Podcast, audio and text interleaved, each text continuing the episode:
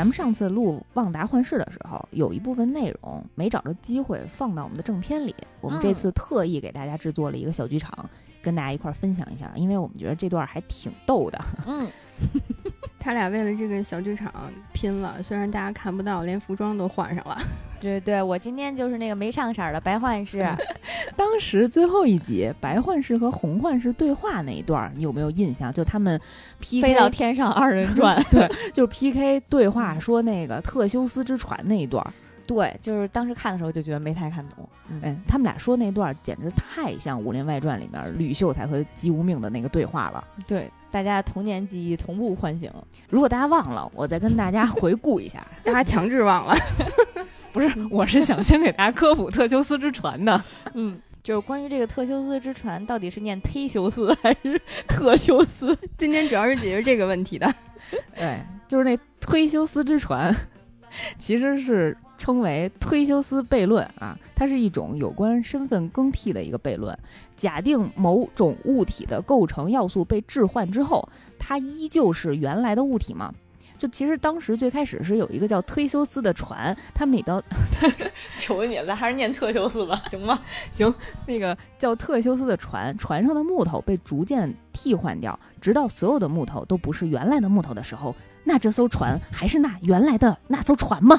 姬无命的三问出来了，是吗？当当我搜特修斯之船的时候，自动补出来的是特修斯之船的特怎么念？忒修斯之船，哎，这个就特别像当时我们看《武林外传》的时候，我不知道听众朋友们有没有印象啊？就是吕秀才和姬无命对话的那段，有多像呢？怎么刚才没有人捧我呀？对不起，沉迷音节了。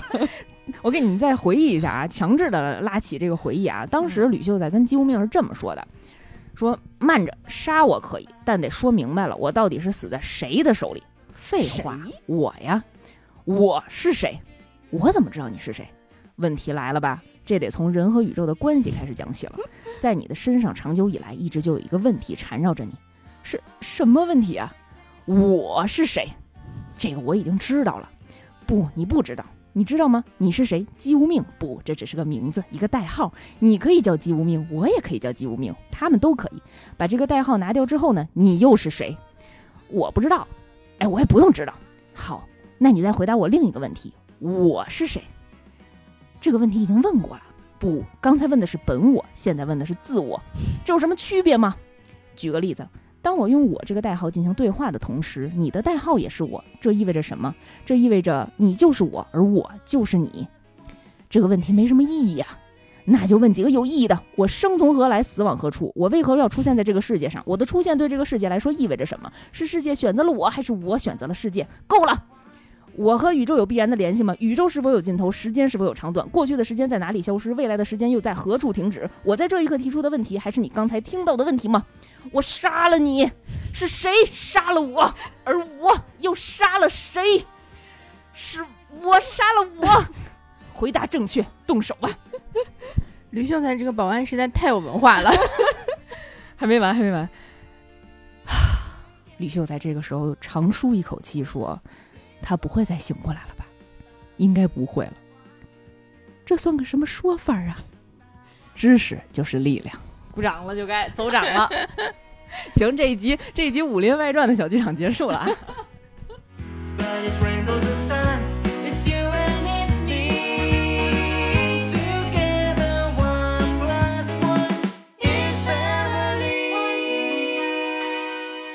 来都来了，我再吹一波这个剧本方面的彩虹屁啊！嗯，这个，嗯，我我其实非常喜欢它情景喜剧的部分，因为情景喜剧的部分，所有人除了表面的台词之外，它都还有一层，嗯，它的底层的目的或者它的第二动机。嗯，那比如说他所有那些邻居们，他的邻居们其实想。他的呃表层台词可能是什么？呃，我要举办这个活动啊，我要来你们家吃饭呀。但是他的底层动机是想要唤醒幻视，就是你醒醒，你这个世界你被人利用了什么的。他还要想说服旺达，默哀老子，你不要再控制我了，行吗？你到底知不知道自己在干什么？这个是他们的这个第二动机。像阿加莎和快银这两个人，因为剧里面的快银是被阿加莎控制了，相当于成为了阿加莎的傀儡。嗯，这两个人他们的底层目的。是去试探旺达他到底是否知道这个世界是怎么构成的，然后以及你到底是怎么怎么制片的，你是怎么拍出这个情景喜剧的，嗯，这是他们的底层目的。但是主咖的夫妻俩，这个旺达。旺达那个时候就已经是斯坦尼斯拉夫斯基本斯基了，就是我现在就是要 沉浸角色，你别跟我聊这个，谁阻止我沉浸角色，我就打谁，我拒绝承认这一切。嗯嗯，然后幻视这个时候，幻视真的就是《楚门的世界》里面那个楚门本人了，就是全程都是一种我是谁，我在哪儿，我到底是在干什么？你为什么要跟我说这些奇怪的话？对，小镇里所有人，他们因为都有自己的这些潜在的动机，所以其实如果你看他表面上的那个剧情，它是一个戏，你再去了解它的底层动机，去猜它的，去去去看这些的时候，其实看的就是另外一个剧了。所以其实推荐大家看的时候，更加仔细的去品味它的台词，就可以获得双倍的快乐哟。刚才提到《楚门的世界》啊，你还有没有印象？咱们俩在。一块儿共事的那段时间，我曾经给你洗脑过。是的，为了让我好好工作，真的是不择手段呀！这个女人 太可怕了，你竟然是这样的人。当时，当时我忘了为什么了，好像就是为了让他写个 PPT 吧。他当时特别抗拒我，就是怎么着都不写，他马上就要到截止日截止日期了。然后我当时就跟他说：“你知道吗？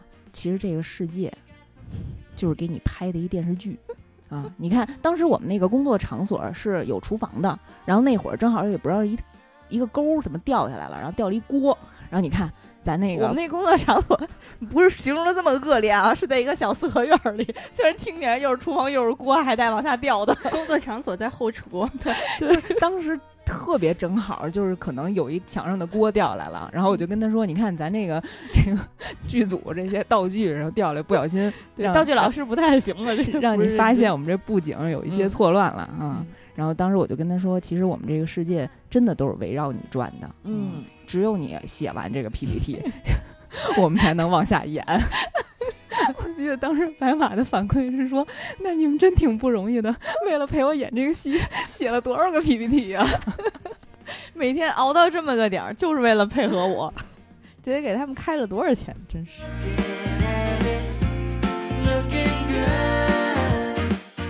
哦，我要再做一个科普，嗯，就是旺达虽然最后悠然飘走了，但其实呢。也就是警察打不过他，不然呢，他其实是犯了非法拘禁罪。对他这个是以非法拘禁罪，按我国刑法的规定，是以拘押和监禁或其他强制方法向他的魔法洗脑，就是其他强制方方法非法剥夺他人人身自由的犯罪行为。所以呢，按照我国刑法的规定，大家可以猜一下，他旺达马克西莫夫应该被判处什么样的？什么样的这个这个这个 找不着了，判处什么样了？到底 我这听着恍惚的觉得我们是个普法节目。对，我要普法节目，这是一普法小剧场。非法拘禁他人，判处三年以下有期徒刑，然后呢，并且要剥夺政治权利。像旺达，他如果想竞选妇联领袖，这个就不行了。然后呢，如果他有致人重伤，比如说他把。阿加莎打重伤了，所以他还要判处三年以上十年以下有期徒刑。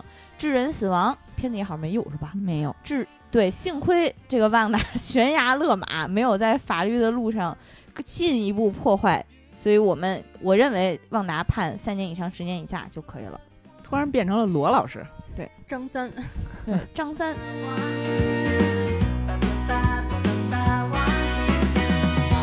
想到旺达通过这种自我洗脑的故事，这么悲伤，我就想到了自己一个亲友发生过的故事。唉，我现在也特别悲伤，因为这个故事已经讲了三遍了，都没讲明白。当时他应该是失恋了，这遍一定能成功。加油，别哭。但是因为他迟迟走不出来。所以他就用一个自我洗脑的方式来治愈自己，他就把自己的手机号存成了那个男生的名字，然后在每天晚上睡觉之前给自己的手机号发一句“我爱你”，然后马上关机。第二天早上在迷迷糊糊、朦朦胧胧清醒的过程中，然后把手机一开机，哎，我的手机就会收到一条来自我暗恋的那个男生的短信，点开以后看到的是“我爱你”这三个字儿。你已经听了三遍了，所以没有那么感动了。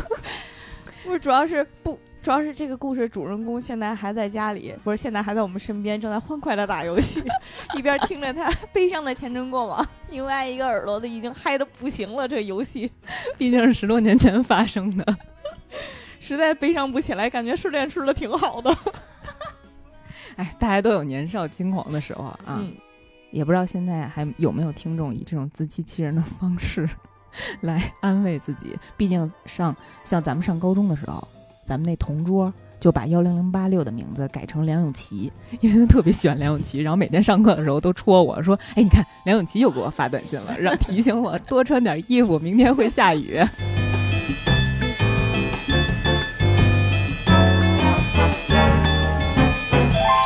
WandaVision